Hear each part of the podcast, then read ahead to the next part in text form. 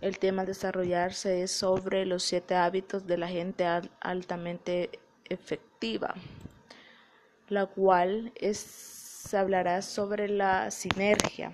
Este séptimo hábito es la manifestación de los anteriores hábitos reunidos.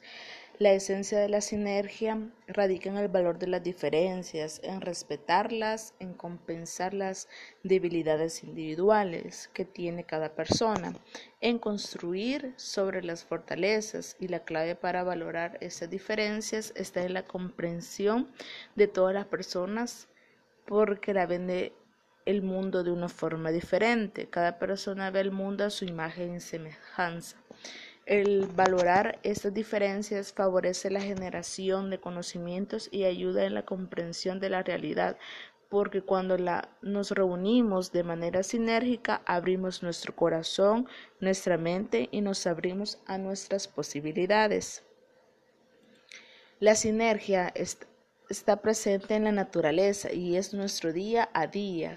Si implantamos dos especies juntas, sus raíces se entremezclarán, dando lugar a una nueva especie. Además, esta unión mejora la calidad del suelo en el cual están plantadas. Esta mejora en el suelo favorece que el crecimiento de ambas especies sea mejor que si estuviesen plantadas por separado. Ahora bien, en nuestro propio interior, no solo sabemos hemisferio izquierdo, análisis o lógica, o hemisferio derecho, creatividad e emociones, sino que, sino que si potenciamos la comunicación entre ambos, el resultado es una tercera alternativa, es el equilibrio, es la máxima potencia de nuestra capacidad de celebrar. Ahora bien, nos hacemos la pregunta, ¿de qué depende que se produzca la sinergia? No formar no, forma, no por formar parte de una familia o de un equipo se produce la sinergia. Es importante que existan elementos como la confianza y la cooperación. Si ambas son bajadas, el nivel de comunicación será defensivo.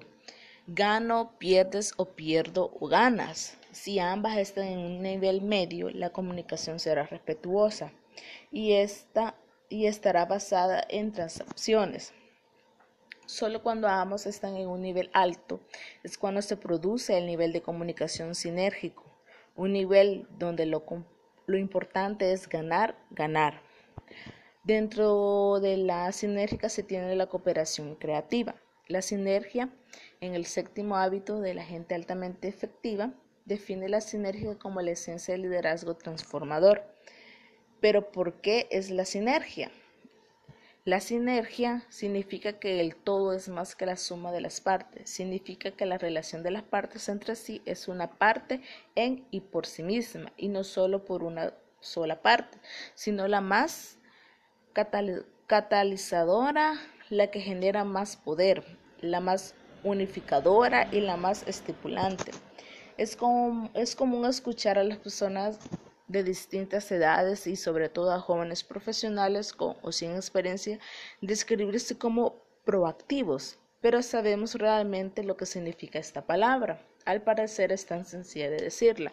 Muchos la catalogan como ser audaz, responsable, creativo, anticipado, no dejar que alguien haga por mí lo que yo puedo crear, ayudar a quienes lo necesitan, tener respuesta antes de crear, preguntar, entre otras descripciones.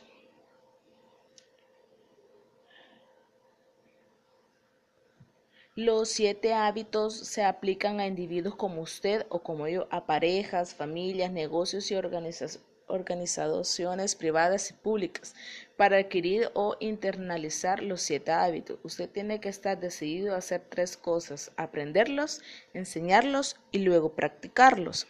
En la empresa se da la sinergia, que es en cuanto al conjunto de las personas que se forman un departamento. El departamento funcionará mejor si estas personas forman un equipo, si se comunican de manera efectiva, ganar, ganar, comprender antes de ser comprendido, si valoran sus diferencias y se construyen sobre sus fortalezas grupales.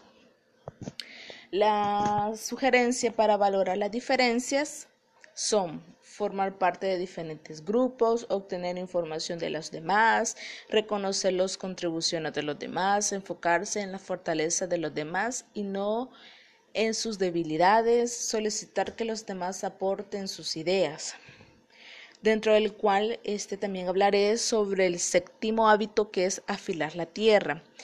Este séptimo es personal, significa preservar y realizar el mayor bien que usted posee. Usted mismo significa renovar las cuatro dimensiones de su naturaleza, que son la física, lo espiritual, lo mental y lo social e y emocional.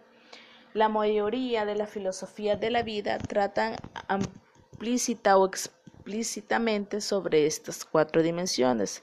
El filósofo Herb describe la vida sanamente equilibrada en torno a cuatro valores. La respectiva, que es la espiritual, la autonomía, que es la mental, la conexión, que es la social, y el tono es en cuanto a lo físico. El gurú George Shi hace referencia a cuatro roles. Ser un buen animal, que es en cuanto a lo físico, un buen artesano en cuanto a lo mental, un buen amigo en cuanto a lo social y un santo en cuanto a lo espiritual. La teoría seria de la motivación y las organizaciones abarca estas cuatro dimensiones de la motivación. La economía, que es en cuanto a la física.